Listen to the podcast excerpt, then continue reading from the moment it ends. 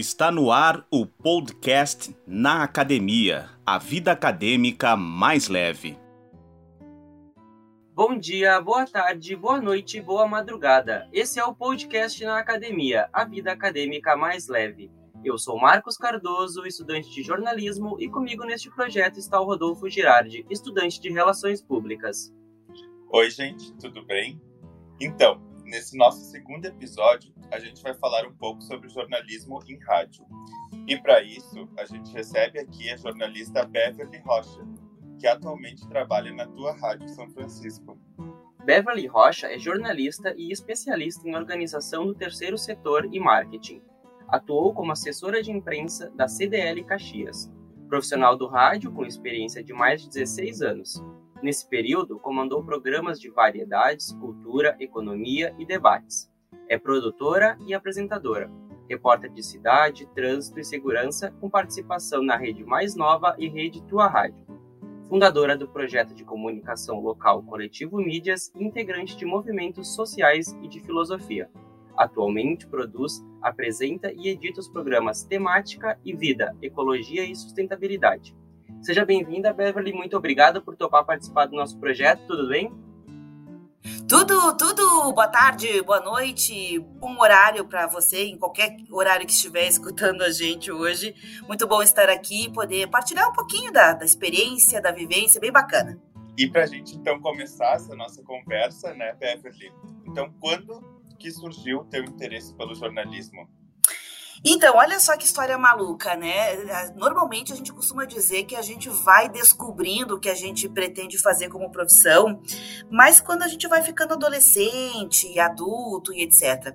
Mas a minha história com a questão do jornalismo ela é muito antiga. Na minha é, hoje eu tô com 48, tá, gente? Já sou uma, uma titia aqui, uma coroa.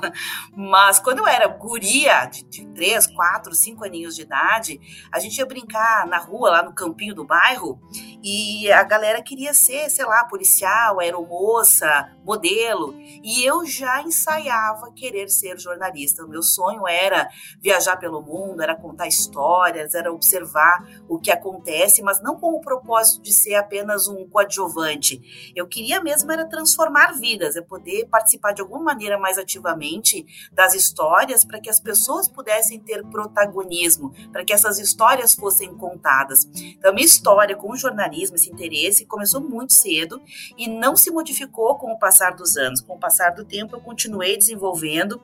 Eu me lembro assim de tem algumas reportagens, em especial uh, naquela cobertura que o, o Kovalik fez na, no Kuwait, e tinha nas imagens de televisão, isso eu já tinha uns 14, 15 anos de idade, nas imagens de televisão que a gente acompanhava, tinha bomba caindo atrás dele, e ele fazendo aquela cobertura direto né, de um campo de, de guerra, literalmente, e eu dizia, nossa, é isso que eu quero para minha vida, é realmente estar nos, nos lugares onde as coisas acontecem e poder, de alguma maneira, ajudar que essas histórias ou sejam bem contadas ou que, ao contá-las, elas possam transformar vidas. E aí foi se perpetuando, fui para o curso de jornalismo, me formei, fui buscar uh, aperfeiçoamento, fui buscar lugares para trabalhar também. Então, minha história de interesse, de motivação, realmente sempre foi o mesmo e de longa data, desde a infância. Transformar vidas, contar histórias, poder ajudar o mundo a ser um lugar melhor, que eu acho que é, todo o jornalista, né, o comunicador, ele é um pouco um sonhador, né? A gente sabe que essa área de comunicação que nós atuamos principalmente tu, já há bastante tempo também, é uma área bem complicada de a gente conseguir entrar nela ainda quando está na graduação. Como que foi para ti esse período? Tu conseguiu algum estágio facilmente ou já conseguiu algum emprego também rápido logo no que tu entrou na faculdade ou ali pela metade, final do teu curso? Então, se vocês que são bem mais novos, né, Marcos, estão dizendo e reconhecendo que é difícil, eu concordo, é difícil, continua difícil, só que já foi muito mais difícil. É, eu, eu, tenho 17 anos de Rádio São Francisco, de trabalho em rádio. Antes disso, eh, quando eu estava ali no finalzinho da graduação, claro, a gente já começa a buscar estágio, já começa a fazer participações em, em possibilidades de trainees em grandes corporações. Eu cheguei a participar. Uh, enfim, de um projeto que a RBS tinha quando eu fazia faculdade, que era de talentos, coisa e tal. Cheguei a passar, mas normalmente funciona da seguinte maneira: a gente não tem muita escolha, né? Você tem que ir para onde tem vaga. Não era a minha realidade na ocasião, não tinha como me mudar de cidade, por exemplo. Então, mesmo tendo passado, eu tive que ficar no curso. Logo em seguidinha, já que eu fui, fiz parte da, eu fiz parte entre a primeira e a segunda turma de jornalismo da Universidade de Caxias do Sul. Então, era uma época também diferente, em que muitas pessoas que estavam no curso também tinham cargos de gestão. Por quê? Porque como era uma profissão eh, com graduação local nova, né, era um curso novo em Caxias do Sul, tinha muita gente que já trabalhava no mercado, mas não tinha formação, não tinha graduação, e os próprios veículos para os quais eles trabalhavam fizeram com que eles, enfim, né, fossem para a graduação. Então, eu tive a oportunidade de conhecer muita gente que era gestor uh, desse ou daquele veículo de comunicação ou de alguma agência. Isso acabou oportunizando, uh, digamos assim, um contato mais próximo com vagas de estágio e etc. Então, a minha primeira oportunidade foi num site na época em que os sites não, não eram comuns, como é hoje, os portais de notícia. É, se criou em Caxias do Sul uma das primeiras experiências com portais de notícia, tinha algumas editorias, então antes mesmo do rádio, eu acabei trabalhando, estagiando na editoria de economia nesse, nesse site. Depois o site não deu certo, acabou que não durou nem um ano, foi uma experiência que não, não deu certo. E logo em seguidinha eu tinha um colega que trabalhava também como, como repórter, como coordenador de jornalismo, já na Rádio São Francisco, o José Teodoro, que é bem conhecido também. E acabou que ele contou para gente, né, para os colegas, para os outros acadêmicos mais novos, que tinha aberto essa possibilidade de um estágio na, na rádio. Foi aí que eu acabei indo trabalhar como estagiária inicialmente. Logo abri uma vaga na produção, que é uma função que hoje praticamente difícil ter nas rádios, né? Uma profissão meio que foi se esgotando. E eu comecei a trabalhar como, como produtora em rádio por essa oportunidade, por esse contato.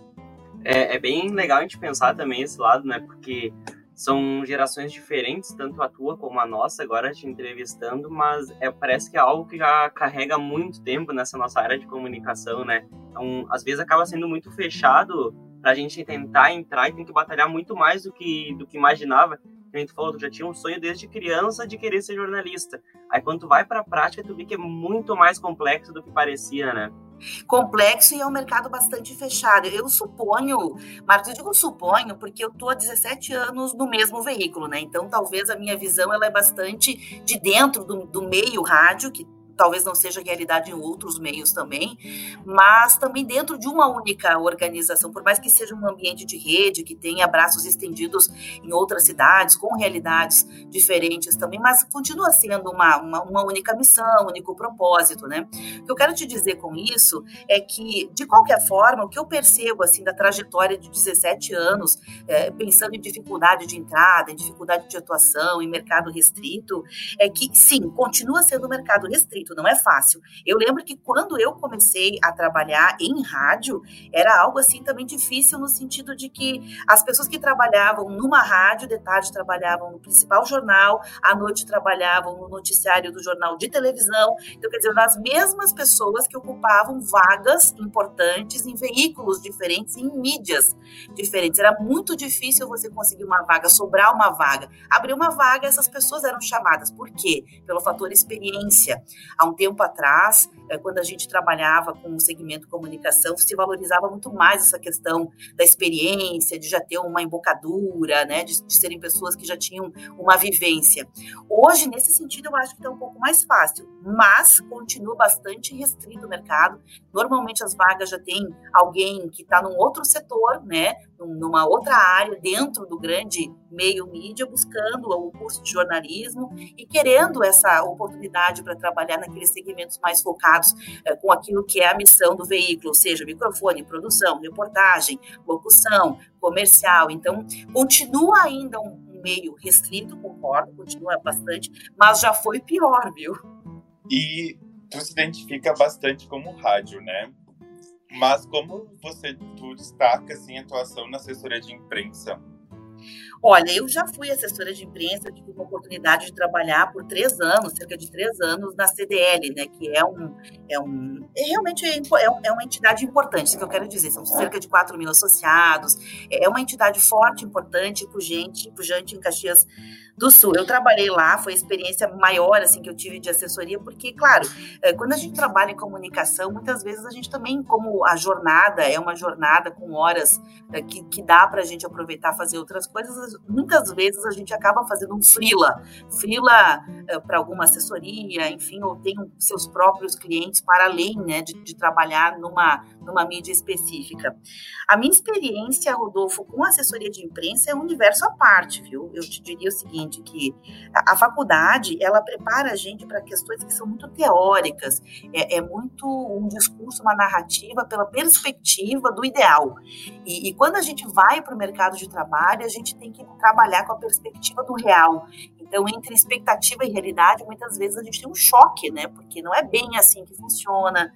É, até a questão da própria compreensão, mesmo que um cliente, uma entidade, uma empresa contrate alguém na área de comunicação, seja um jornalista, um RP ou um PP, para fazer a sua parte mais de assessoria, que deveria ser de um jornalista, mas tudo bem, né? A gente sabe que às vezes são outros profissionais que assumem essa função. Muitas vezes essa pessoa, mesmo tendo contratado, ela não compreende exatamente o que faz, né? Qual é o papel um, que o, o, jornalista, esse profissional de comunicação faz na relação entre a corporação e que, com quem ela quer conversar, com quem ela quer se relacionar.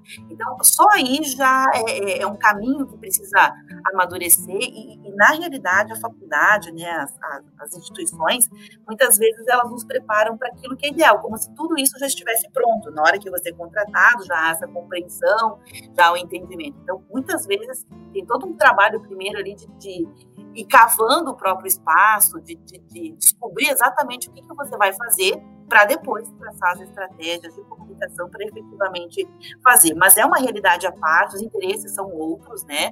E, e na comparação de quando eu comecei a faculdade, no período que eu trabalhei como assessora, e mesmo sendo assessora e ter a, a, a visão de quem está dentro de um veículo, é totalmente diferente, porque quem está dentro de um veículo faz coisas ou entende a pauta por um ângulo. E quem faz assessoria muitas vezes não tem todo esse conhecimento do ângulo que precisa. Né? Então, as informações que chegam, por exemplo, que são produzidas na assessoria, nem sempre elas atendem a necessidade de quem está no veículo e, e, do próprio cliente, né? Porque acaba tendo uma, digamos assim, uma cacofonia de comunicação. Vou dar um exemplo.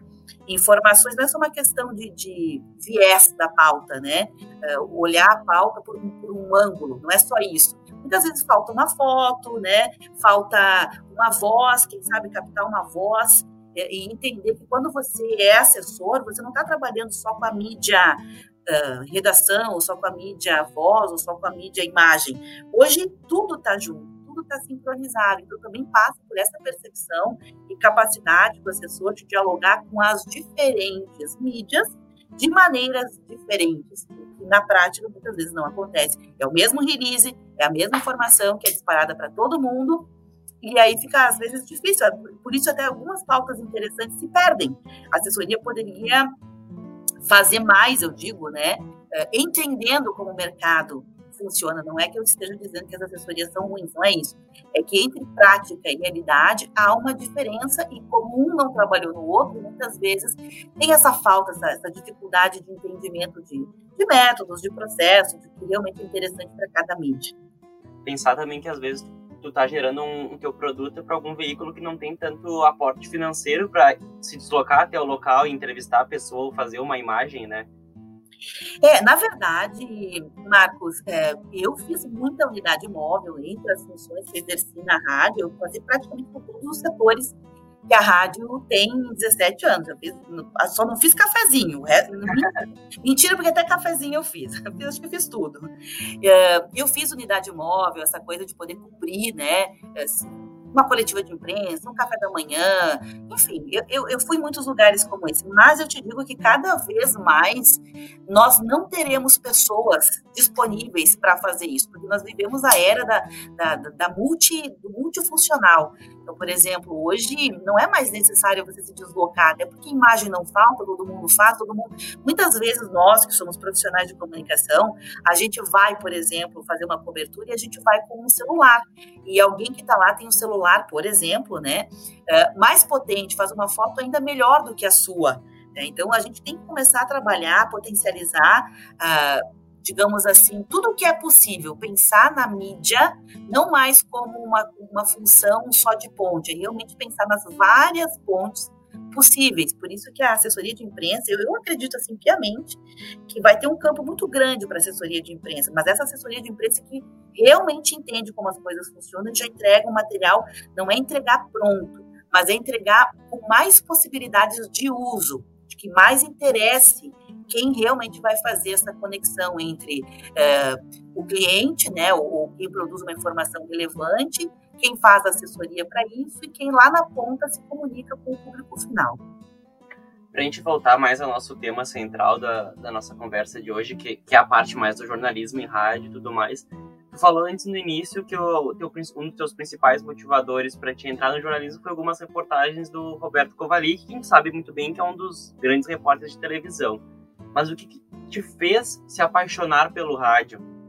Na verdade, o rádio não era a minha primeira opção. Eu acho que não é assim, não, não posso falar que não é para muita gente, porque também não tenho essa informação. Mas quando eu fiz faculdade, não era um meio glamuroso. Acredito que ainda hoje não seja talvez o principal meio, né, mídia, que interessa as pessoas. Normalmente a gente chega uh, pensando, vou ser jornalista ou de redação, porque tem aquele glamour, né, de escrever, das letras, aquele encantamento, ou com a imagem né, da televisão, a própria internet. Eu não sei se o rádio ele, ele chega assim imediatamente ou de cara a despertar um grande interesse para quem está querendo fazer comunicação social. Porém, porém, Marcos e Rodolfo e, e audiência, quando você começa a fazer rádio, não tem explicação. A palavra é essa, não tem explicação. É uma experiência única é algo instantâneo, é essa palavra, é instantâneo. O feedback de com quem você está conversando é imediato. As pessoas ligam, as pessoas reagem,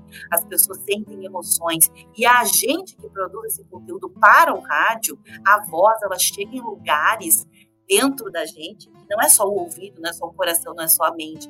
Ele chega em lugares que é, é, uma experiência realmente única. E por isso encanta, e por isso que a gente se encanta tanto. E há tantas pessoas que conhecem o rádio, acabam, como eu, passando uma vida inteira no rádio, ou depois ficando tão bons profissionais uh, em mídias de imagem, como é o caso da TV, mas com uma escola anterior, que foi o rádio. O rádio que emociona, o rádio que sabe uh, chegar em lugares das pessoas que só outros, outros mecanismos, como escrever, ou sei lá, a própria imagem estática, não chega. A voz é algo humano.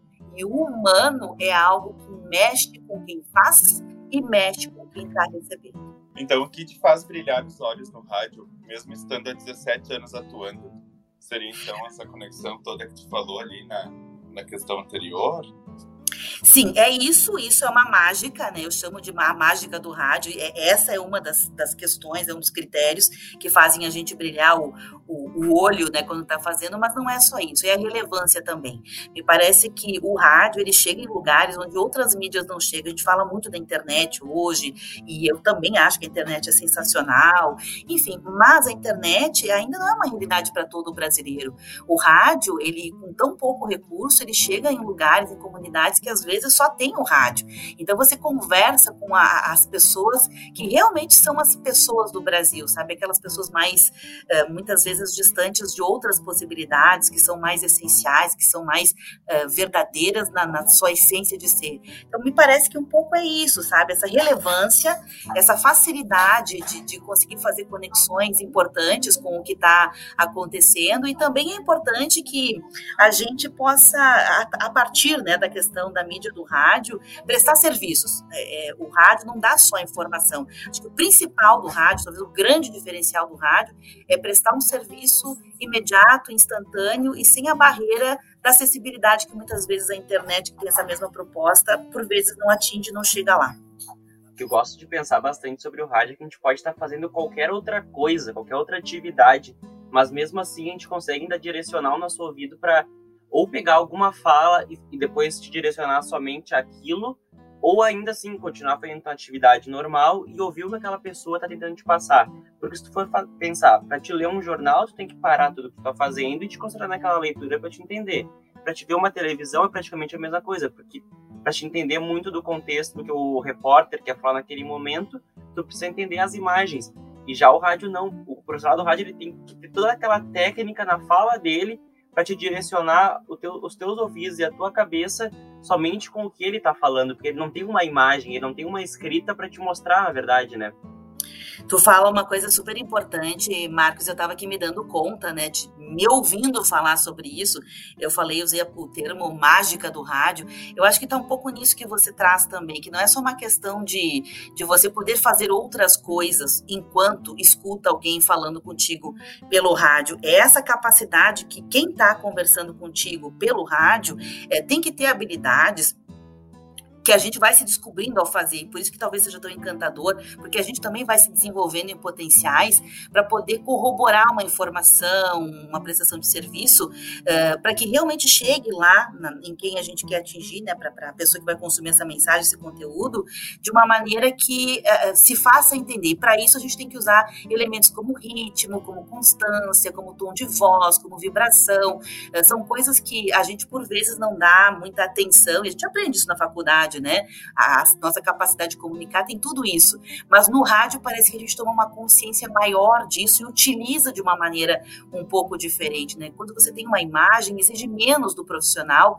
não que esse profissional não tenha que ter qualificação, mas exige um pouco menos uh, em outros atributos que são da ordem humana, que são da ordem pessoal. Por quê? Porque você tem um apoio. Quando você não tem, você exige de ti mesmo para que use outras ferramentas, o imaginário, né? O descritivo, outras condições que são quase que é, líricas, são quase que poéticas, talvez por isso que a gente fale né, em magia do rádio. E até interessante também de pensar pelo lado comercial, por exemplo, um segundo somente com uma imagem na televisão uh, que o repórter não esteja falando não custa tanto para uma emissora quanto um segundo em silêncio de um apresentador num programa de rádio, né? Não há dúvida, não há. Aliás, o silêncio é, é a nossa, digamos assim, ferramenta que a gente não usa tanto, mas poderia usar, né? Esses, espaços, o silêncio é algo para o rádio constrangedor, né?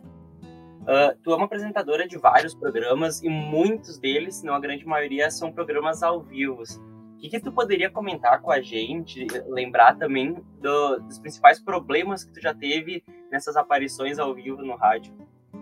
Olha, tem histórias, muitas histórias para contar, mas eu primeiro vou falar um pouco do aspecto sério, que me parece que já que a proposta é conversar sobre esse ambiente acadêmico, né, e esse link que se faça conexão entre aquilo que a gente está aprendendo para depois poder usar de forma profissional e aquilo que a gente realmente usa de forma profissional, é o seguinte: me parece que quando a gente vai fazer programas ao vivo, na, na, na faculdade a gente aprende todo um protocolo que na prática muitas vezes a gente não consegue consegue fazer. Não estou querendo dizer que não tem que aprender, tem que aprender, é necessário, fundamental, mas eu, eu lamento um pouco porque cada vez mais vai ficando o improviso uh, na frente das técnicas aprendidas. Então, é uma capacidade que quem trabalha em rádio meio que vai desenvolvendo, mas ela não é tão salutar assim. Vou te falar da minha prática. Eu gostaria, por exemplo, de ter mais tempo de preparar o conteúdo. Normalmente, esse conteúdo, se eu quiser prepará-lo com mais tempo, eu tenho que fazer de fora do meu horário de trabalho. Isso exige leitura, exige é, capacitação para além das, dos conhecimentos só técnicos ou que envolvem aquele conteúdo para o qual, por exemplo, eu vou fazer uma entrevista. Então, eu lamento um pouco, porque o ideal seria que a gente tivesse um pouco mais de tempo de preparação, né, de leitura sobre aquele assunto, de pesquisa sobre aquele assunto, para poder fazer uma condução melhor. Então, essa é a parte que eu acho difícil e cada vez se confirma mais, você é exigido para fazer com improviso. Então, exige da capacidade de improviso desse profissional. A questão que a gente muitas vezes também pensa, né, entre coisas que são ruins, que são boas, por outro lado, você se improvisar demais é um pouco ruim nesse sentido de, de qualificar a pauta, de qualificar a entrevista, tem outros uh, mecanismos que a gente acaba usando para compensar, como uh, ter uma rede de relacionamento, que me parece fundamental, para fortalecer a qualidade dos entrevistados. Então, você talvez não pesquisou muito, você não, não pesquisou tudo o que você gostaria de ter pesquisado, não pesquisou muito, não pesquisou tudo o que você gostaria, mas você consegue trazer as melhores fontes possíveis. Eu, se pudesse me perguntar qual, o que você destacaria assim, de positivo no teu trabalho, né, no, teu jeito de fazer? Eu diria isso. É a minha rede de relacionamentos e a capacidade de conseguir trazer sempre fontes excepcionais. E a fonte compensa um pouco isso. Mas não deveria, né? Deveria que a gente pudesse ainda mais qualificar essa relação com a fonte. E tem muitas histórias engraçadas, levando em consideração essa questão do improviso, etc. Eu lembro uma ocasião, Marcos e Rodolfo, eu era repórter de rua, né, de um programa de noticiário, que é mais factual, e eu tinha a missão de ver o que estava acontecendo na rua naquele horário e contar as histórias da cidade, né? E eu lembro que eu fui no Parque dos Macaquinhos, Parque de Tudo e o que era o que tinha para o momento. Tinha uma pessoa lá, um servidor público, fazendo a capina, né, cortando a grama, coisa e tal. E aí eu combinei com ele, né, eu ia fazer entrada ao vivo, ele ia contar o que estava fazendo, como é era a limpeza, o que mais ele recolhia de lixo, se as pessoas eram não eram bem comportadas, se eram não eram bem cidadãs, se colocavam lixo no lixo, né, etc. E aí eu perguntei para ele fora do ar, olha, o seu, seu trabalho, é que é? Ah, tem muito, muito, muitos dejetos de animais, né, fezes de animais, isso é uma coisa que me constrange, e eu não gosto, ele falou lá do jeito dele. E aí eu disse para ele, olha, tudo bem, isso pode contar isso, porque isso é a verdade, só vamos procurar não usar palavras como cocô, por exemplo, né? E aí ele aceitou, tudo combinado, tudo treinadinho, né? Aí entrei no ar, apresentei ele, primeira coisa que ele fala, ele diz, aqui a gente está sempre é, envolvido com um uniforme cheio de cocô, né? A única palavra que eu pedi para ele não usar, não usou essa, tá? A gente sendo bem delicado, ele usou uma pior. E aí tu fica meio sem reação, né? O que, que eu faço de improviso diante de um combinado que não foi mantido e já pensou na cara do chefe, né? Como é que eu vou fazer para chegar lá de volta na redação e saber que eu ia levar uma reprimenda porque não, não eram palavras que cabiam para aquele horário ou para aquele contexto ou para a época em que isso foi falado. Então, sempre muitas histórias para contar. Isso do ao vivo ainda é o que mais pede do, do jornalista, né? E às vezes a gente pensa que fazer a cobertura diária ali da rua, que nem falar do movimento e tudo mais, parece, ah, bom, ele tá dentro de um carro e tá só dizendo. Mas exige muito, tu tem que estar com o teu olho ligado em tudo, né? Pra te poder passar pra audiência exatamente porque tu pensa. O rádio, acho que talvez a grande maioria das pessoas deva escutar perto do, dos, dos, horários de ir pro trabalho, do horário de sair do trabalho, e ela quer saber como é que tá o movimento nas principais ruas, né? E tu tem que ser aquela pessoa que tu tem que trazer, trazer para ele. Por exemplo, ó, a rua tal tá movimentada, seria mais interessante tu passar pela outra. É complexo isso também, né? É complexo, é muito complexo. Como eu disse, né, tem um lado ruim é, de fazer muitas funções ao mesmo tempo, do improviso, que nem sempre é um improviso é, mediado como a gente gostaria, mas também tem histórias. Lembro de uma situação, como repórter de polícia, é, Marcos e, e Afonso, eu, eu, fiz algumas vezes, eram outros tempos, né, a gente entrava direto, por exemplo, se tivesse um acidente de trânsito, era possível que o repórter entrasse praticamente na beira da, da maca na UTI para conversar com os atendentes. Naquela época, isso era possível. Hoje não, não funciona mais assim, né? Mas eu lembro de uma ocasião em que uh, cheguei numa situação de acidente e a pessoa faleceu, veio a óbito. E aí tu fica naquele dilema também, e agora, né? Porque o enfermeiro, inclusive, eu me lembro naquela ocasião, ele me disse: Não, eu te dou todas as informações, mas será que a família vai ficar contente de saber uh, antes, pela, pelo rádio, que Fulano faleceu, do que a gente ter tempo de ligar, né? De mediar? Então são coisas que foram mudando, né? e, e são histórias que a gente fica na memória. Uma outra história que eu lembro também, numa situação que na mesma condição de repórter de rua, circulando pela cidade, eu identifiquei uma pessoa que não era um morador de rua, era uma pessoa da comunidade, a gente via pelas roupas, pelas vestes, que era um cidadão comum, alguém como eu, como você, circulando pelas ruas. Mas, num determinado momento, eu estava com o carro parado, esperando a minha hora de entrar ao vivo, então estacionei próximo da onde essa pessoa estava, e essa pessoa foi na lata de lixo, no latão de lixo, e pegou um vidro de, de iogurte já usado, que alguém dispensou no lixo, abriu e tomou o restinho que ficou, sempre ficou um restinho, a pessoa tomou e aquilo me impressionou, né? Como uma boa repórter, fui lá tentar descobrir o que, que tinha acontecido. E era um senhor aposentado que estava em condições vulneráveis, porque a aposentadoria dele não dava para comprar os remédios e os alimentos. Então, por vezes, quando ele tinha fome e não tinha dinheiro suficiente da aposentadoria, ele buscava comida no lixo. E como eu consegui identificar isso na hora, no ato, e ele topou contar essa história ao vivo, foi uma das histórias mais marcantes que eu lembro, assim, das minhas reportagens de rua, porque é isso, o repórter conta o quê? Ele pega fragmentos, histórias, e, e, e são histórias que são, têm que ter uma relevância, elas têm que ser importantes para a sociedade. E a gente se dá conta né, de como muitas vezes a gente menospreza a questão da aposentadoria, da pessoa idosa que é criminalizada, e outras questões. Sempre muitas histórias para contar. Acredito que nesse dia que tu, tu encontrou essa pauta, digamos assim, desse senhor na rua, tu relembrou da tua infância também, que era quando tu queria dar vozes às pessoas, né? Como tu no começo do nosso programa hoje. Não há dúvida, eu lembro disso quase todos os dias, Marcos, assim, de, de não perder essa essência, de não perder uh, o objetivo, porque por vezes a gente é atropelado por outras questões que são de cenário, que são de infraestrutura, que é de segmento, mas quando a gente lembra de por que, que a gente escolheu essa profissão, a gente, como diz, brilha os olhos de novo, né? E como que tu vê a presença do rádio na vida das pessoas atualmente, assim? Eu trabalhei em vários horários, como eu te falei, e teve uma época, agora até foi bem recente, que eu acabei fazendo um horário que eu nunca imaginei que eu faria em rádio e era em rede, que era horário da noite, das, eu fazia das 19 até a meia-noite na, na rádio, e era para a rede toda, ou seja, não era só para Caxias do Sul, era para Passo Fundo, Marau, Uh, enfim, muitas cidades, tá? Guaporé, enfim, muitas cidades, em torno de oito bases e essas oito bases retransmitem para todos os seus municípios próximos, então realmente muitas cidades.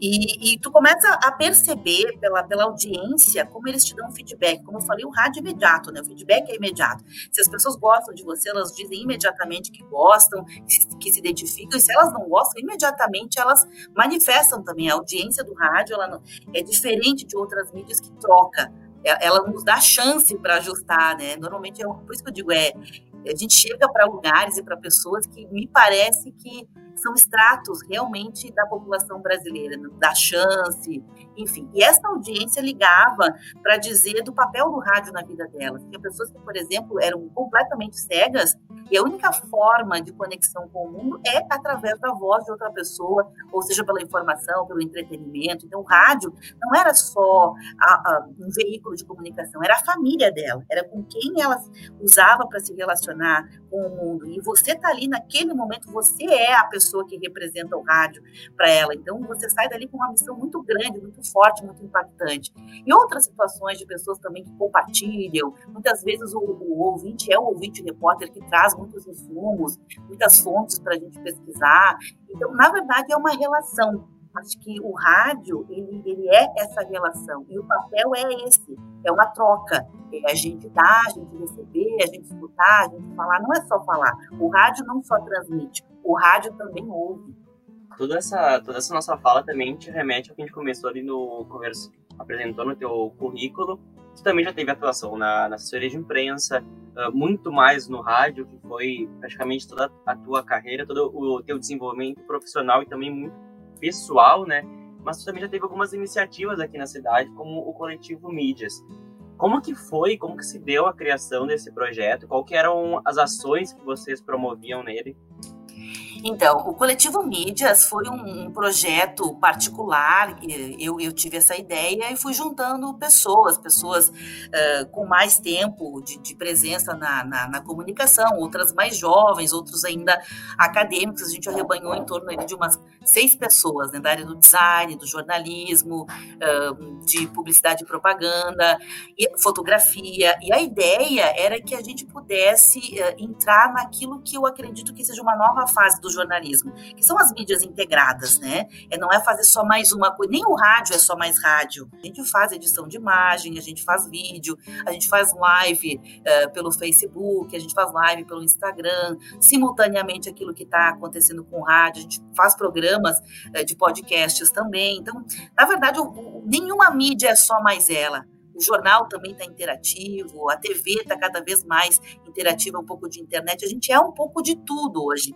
Nesse contexto, há cerca de dois anos atrás, talvez um ano e meio, eh, eu pensei, poxa, a gente tem tantos profissionais bons, né? E, e levando em consideração aquilo que a gente falava lá no início, da, da dificuldade muitas vezes de entrar numa mídia formal, no enxugamento das redações, ou seja, hoje tem poucas vagas disponíveis para quem está saindo das faculdades, né? Tem, tem mais gente saindo da faculdade do que vagas para se trabalhar no mercado de, tra de, trabalho nas mídias, né? A questão da, da, dos salários, né, de aumentar a renda, a questão também, muitas vezes, de você colocar, rodar projetos que uh, sejam diferentes daquilo que está no editorial, por exemplo, de um veículo que você trabalha ou de uma empresa para a qual você presta uma assessoria. Muitas vezes, nós, profissionais de comunicação, nós queremos também ter a nossa própria voz, falar das coisas que a gente acha importante. A gente também faz leitura de contexto para além do que a gente coloca no ar, que nos é permitido colocar no ar. Então, nesse contexto, foi criado o Coletivo Mides, eu acho que é um projeto, assim,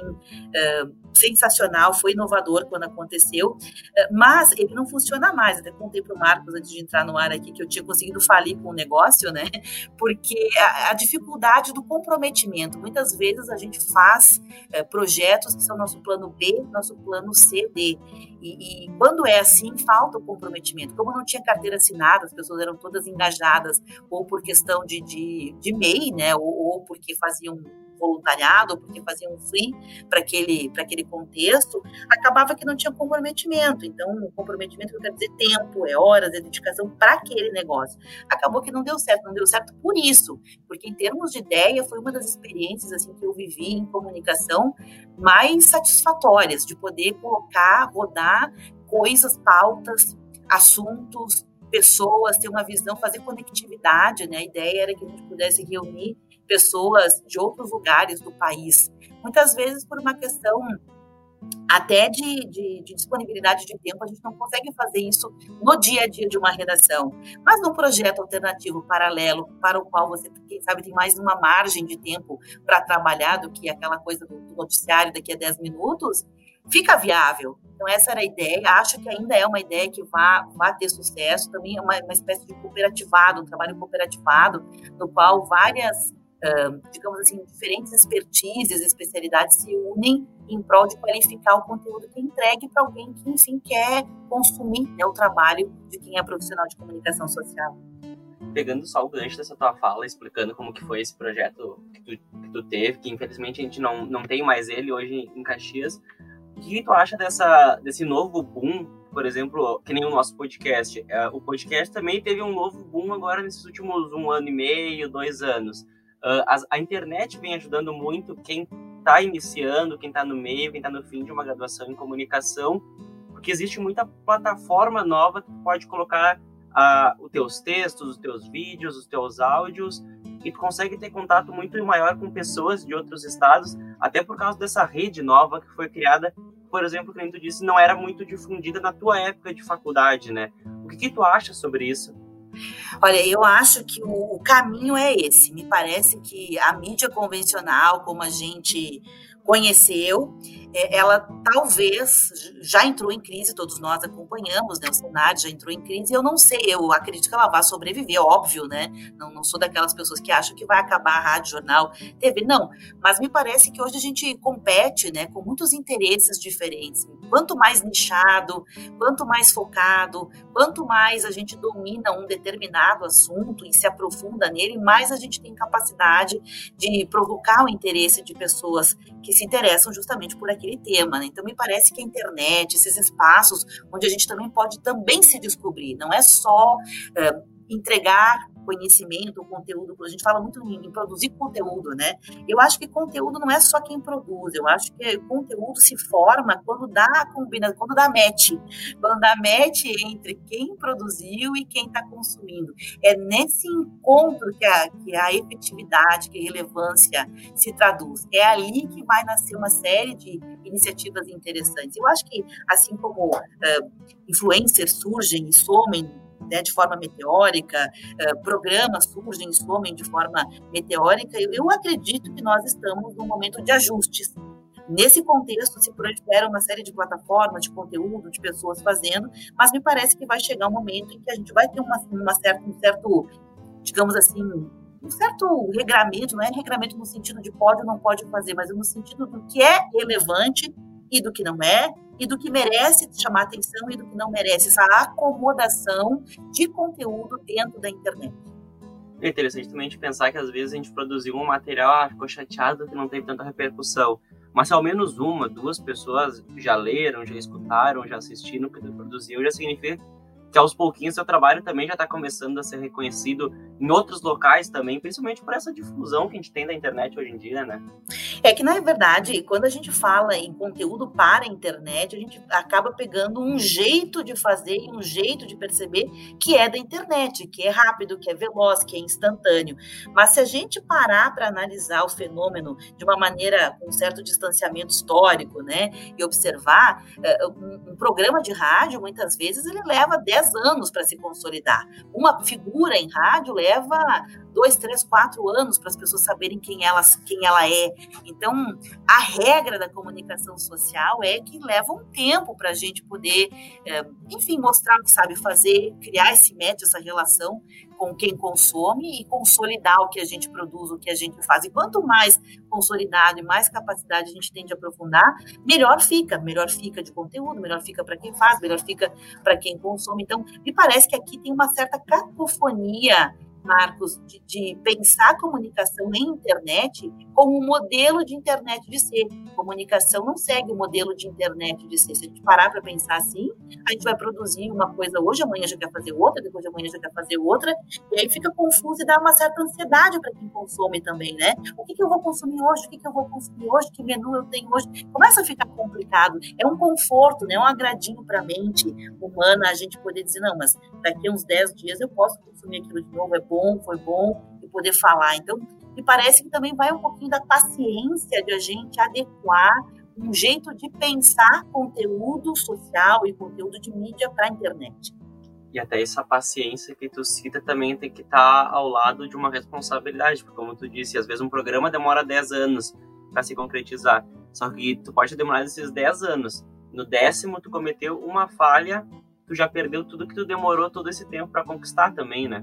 É verdade, não, responsabilidade, quando a gente fala em comunicação social, é, e, e para mim, né, que já tenho um pouquinho de vivência na, na área, tenho certeza absoluta que depende de, de, de senso, né, de noção, é, de sensatez, de, de, de equilíbrio, e parece que falar por falar não faz sentido, discutir por discutir não faz sentido, argumentar por argumentar, e parece que a gente está chegando num caminho um pouco melhor, já mais amadurecido, e ainda vai se acomodar mais, Marcos, mas sim, responsabilidade sempre. Fazer comunicação exige pessoas responsáveis, pessoas de bom caráter.